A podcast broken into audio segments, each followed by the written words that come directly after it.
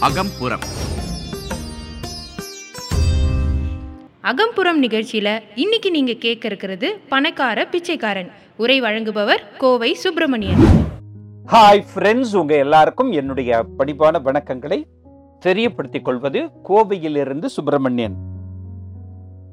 இன்னைக்கு நம்முடைய WhatsApp audio பிரசன்டேஷன்ல பணக்கார பிச்சைக்காரன் அப்படின்ற தலைப்புல ஒரு கதையை பத்தி உங்களோட நான் பகிர்ந்து கொள்ள போறேன். பாரடாக்சி என்று ஆங்கிலத்தில் ஒரு வார்த்தை இருக்கு. அதாவது எதிர்மறை கருத்துக்களை கொடுக்கக்கூடிய இரண்டு சொற்கள். பணக்கார பிச்சைக்காரன் அப்படின்னா என்ன அர்த்தம்? பணக்காரன்ட்டு நிறைய காசு இருக்கும் தானே? பிச்சைக்காரன்ட்ட ஒன்றுமே இருக்காது தானே? அதனால தான் அவன் யாச்சக்கம் கேட்குறான் பணக்கார பிச்சைக்காரன்றது புதுசான ரெண்டு எதிர் சொற்கள் அடுத்தடுத்து வருது இல்லையா?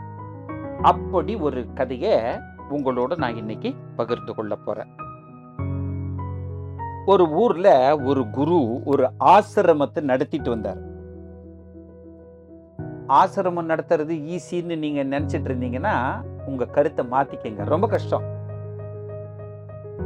உணவு கிடைப்பதிலிருந்து பழங்கள் கிடைப்பதிலிருந்து தண்ணீர் கிடைப்பதிலிருந்து இயற்கையினுடைய சீற்றங்களை எதிர்கொள்றதிலிருந்து காட்டு விலங்குகள்கிட்ட அவர்களை பாதுகாத்து கொள்றதுலேருந்து நிறைய விஷயங்கள்ல அவர்களுக்கு ஆபத்து உண்டு.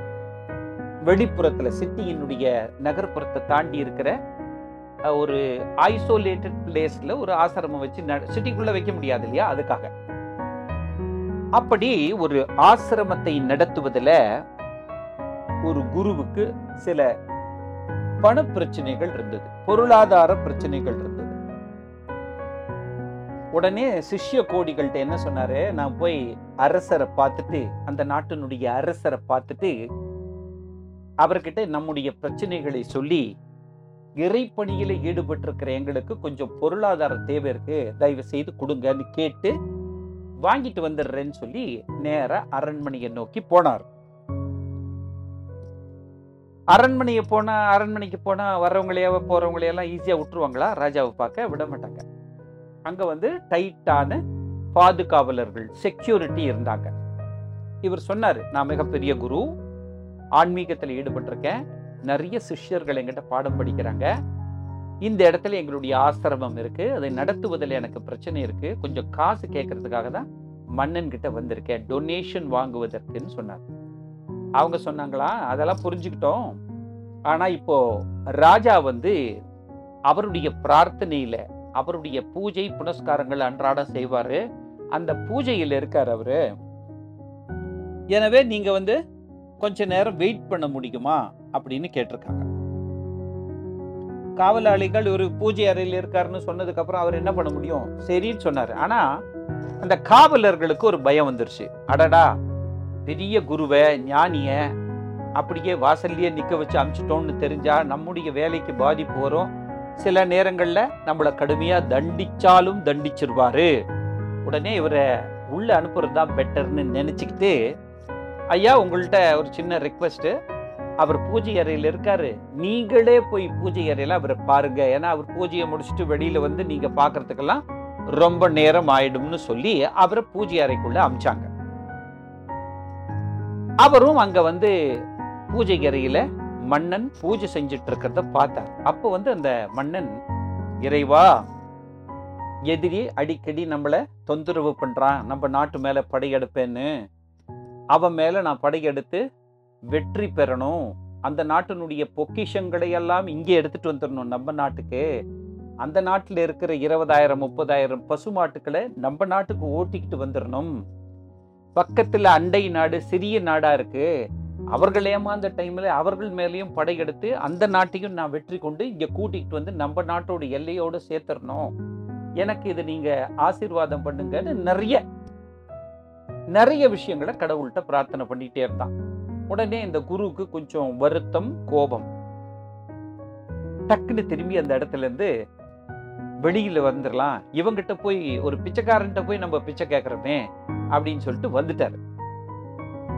அவர் திரும்பி போற சப்தம் கேட்டு மன்னன் பார்த்துட்டு அடடா பெரிய குரு வந்துட்டு நம்மகிட்ட பேசாமலே போறாருன்னு சொல்லி அவரை கூப்பிட்டு ஏதோ ஒரு சங்கடத்துக்காக ஏதோ ஒரு கோரிக்கைக்காக தான் என்னை பார்க்க வந்திருக்கீங்கன்னு நான் தெரிஞ்சுக்கிட்டேன். ஆனால் என்கிட்ட ஒன்றுமே பேசாமலே போறீங்களே குருவே. என்ன விஷயம் சொல்லுங்கன்னு கேட்ட போது இல்லைப்பா நான் பிச்சைக்காரங்கள்கிட்ட பிச்சை கேட்கறது இல்லை அப்படின்னு சொன்னாராம். பயங்கர கோபம் ஆயிடுச்சு மன்னனுக்கு. நம்மளை பார்த்து பிச்சைக்காரன் சொல்றானே. விளையாடுறீங்களா? என்ன சொல்றீங்க? தெளிவாக சொல்லுங்கன்னு கேட்டபோது ஆமாப்பா பிச்சைக்காரர்கள் பிச்சை எடுக்கிறாங்க. ஏன் அவர்கள்ட்ட? சொந்தமாக காசு இல்லை யாசித்து பிச்சை எடுத்து கிடைக்கிற பொருளாதாரத்தை வச்சு ஏதோ அவர்களுடைய வாழ்வாதாரம் சாப்பிடுவதற்கு ஏதாவது வாங்கி சாப்பிட்றாங்க. எல்லாம் இருக்கிற நீ இறைவங்கிட்ட மறுபடியும் போய் பிச்சை கேட்டுட்டு இருக்கியே? அந்த நாட்டு மேலே போர் தொடுத்து வெற்றி கொள்ளணும். பக்கத்தில் இருக்கிற அண்டை நாட்டு மேலே போர் தொடுத்து வெற்றி கொள்ளணும். அவைகளை என்னுடைய நாட்டோட இணைச்சிக்கணும். பக்கத்து நாட்டில் இருக்கிற பொக்கிஷங்களான அந்த பசுமாட்டுக்களை எல்லாம் முப்பதாயிரம் பசுமாடுகளை ஓட்டிட்டு வந்து உன் நாட்டினுடைய கொட்டகையில் கட்டிடணும்லாம் ஆண்டவன்கிட்ட நீ பிரார்த்தனை பண்ணிட்டு இருக்கியே? இந்த மாதிரி ஒரு பிச்சைக்காரங்கிட்ட நான் எந்த யாசகமும் கேட்க விரும்பலை. அதுதான் நான் போறேன் அப்படின்னு சொன்னபோது மன்னன் அவனுடைய தவறை உணர்ந்து கொண்டான் என்று அந்த கதை முடிகின்றது. அப்புறம் அந்த ஆசிரமத்துக்கு தேவையான பொருளாதாரத்தை கொடுத்து விட்டாருன்றது ஒரு உபரி செய்தி. நண்பர்களே நம்ம கூட இறைவன்கிட்ட பிரார்த்தனை செய்யும் பொழுது எப்படி சங்கல்பம் செய்து கொள்ளணும்னா இறைவா வருபவைகளை வருபவைகளாக ஏற்றுக்கொள்ளக்கூடிய மனோபாவத்தை எனக்கு கொடு. ஓ God please give me that state of mind to accept things as they come என்று நாம் பிரார்த்தனை செய்து கொள்ள வேண்டும். ஏன் இப்படி பிரார்த்தனை பண்ணும் ஏன் இப்படி சங்கல்பம் பண்ணும் தெரியுமா? இறைவன் மனிதன் கேட்டவை எல்லாவற்றையும் கொடுத்து விடுவதில்லை. இறைவன் மக்கள் பிரார்த்தனையிலே வைக்கிற எல்லா கோரிக்கைகளையும் பொருட்களையும் கொடுத்து விடுவதில்லை. எது எதுக்கு நாம் உரித்தானவர்களாக இருக்கின்றோமோ எது எதுக்கு நாமல் டிசர்விங்காக இருக்கிறோமோ அதை மட்டுமே கடவுள் நமக்கு தருவார். எனக்கு ஐஸ்வர்யா ராய் மாதிரி ஒரு அழகான மனைவியை கொடு. முகேஷ் அம்பானியினுடைய வீடு மாதிரி ஒரு பெரிய பங்களாவை கொடு. சச்சின் டெண்டுல்கர் மாதிரி ஒரு ஸ்போர்ட்ஸ் ஐகான் மாதிரி ஒரு குழந்தையை கொடு அப்படின்னு மிகப்பெரிய பிரபலங்களை எல்லாம் மனசில் வச்சுக்கிட்டு வீடை கொடு வாசலை கொடு மனைவியை கொடு பங்களாவை கொடு நகையை கொடு நட்டை கொடு காரை கொடு அப்படின்னு கேட்டா இறைவன் அவைகளை நமக்கு தருவதில்லை. அவர் எதை தருவார்னா எது எதுக்கு நீங்க டிசர்விங்கோ எது எதை பெறுவதற்கு உங்களுடைய முயற்சி நேர்மையான தார்மீகமான தெய்வ பாதையில் இருக்கோ அடுத்தவர்களை காயப்படுத்தாமல் அந்த பொருட்களை மட்டும்தான் அந்த சௌரியங்களை மட்டும்தான் அந்த சிருஷ்ரூஷைகளை மட்டும்தான் பக்தன் என்ற முறையிலே உங்களுக்கு அதை தருவார். மற்றபடி கேட்கறதெல்லாம் இறைவன் தந்துவிட மாட்டார். எனவே அடுத்த முறை நம்ம பிரார்த்தனை பண்ணும் பொழுது இறைவா சில சங்கடங்களும் சோதனைகளும் நொறுக்குதல்களும் அவமானங்களும் பிரச்சனைகளும் என்னை நோக்கி வருதா? என்ன சொல்லணும் இறைவன்ட என்னுடைய மேம்பாட்டுக்காக என்னுடைய சந்தோஷத்திற்காக என்னுடைய முன்னேற்றத்துக்காக இந்த பிரச்சனைகளை எல்லாம் சோதனைகளை எல்லாம் சங்கடங்களை எல்லாம் நீங்கள் தருகிறீர்களா? இதோ அவற்றை நான் ஏற்றுக்கொள்கிறேன் அப்படின்னு அந்த பிரச்சனைகளை எதிர்கொள்ளணும். அதற்கு இறைவனுடைய துணையை கேட்கணும். இறைவனுடைய ஆசீர்வாதத்தை கேட்கணும். இறைவனுடைய சப்போர்ட்டை கேட்கணும். Please give me that state of mind to accept things as they come இறைவா வருபவைகளை வருபவைகளாகவே ஏற்றுக்கொள்ளக்கூடிய மனோபாவத்தை கொடு. அப்படின்னா என்ன அர்த்தம்? சந்தோஷம் வந்தால் தலகால் தெரியாம குதிக்க கூடாது சங்கடங்கள் வந்தால் துவண்டு போய் படுத்திடக்கூடாது. இறைவன் நமக்கு எது டிசர்விங்கோ அதை கொடுப்பார். எது நடந்தாலும் இறைவனுடைய சித்தம். அவனின்றி ஓர் அணுவும் அசையாது. இறைவன் நினைத்தால் ஊசியின் துவாரத்தின் வழியாக ஒட்டகத்தை கூட நுழைத்து விட முடியும்.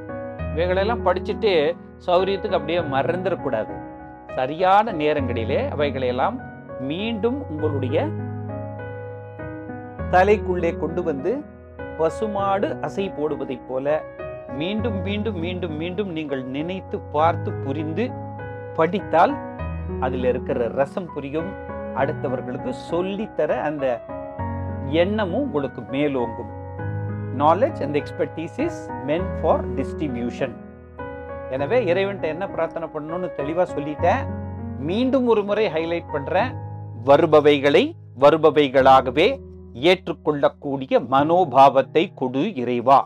என்னுடைய பிரச்சனைகளை நான் சந்திக்கும் பொழுது என்னுடனேயே இருந்து என்னை கரை சேர்த்து விடு இறைவா. அவ்வளோதான் இது பண்ணிட்டு அமைதியாக உங்கள் வேலையை நீங்கள் செஞ்சுட்டே இருங்க.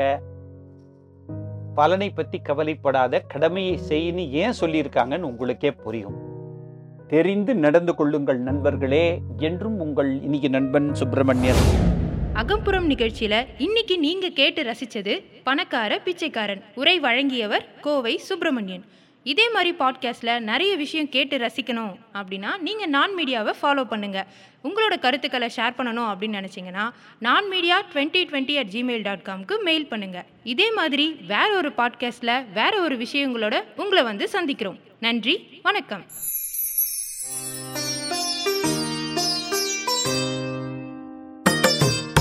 அகம்புறம்.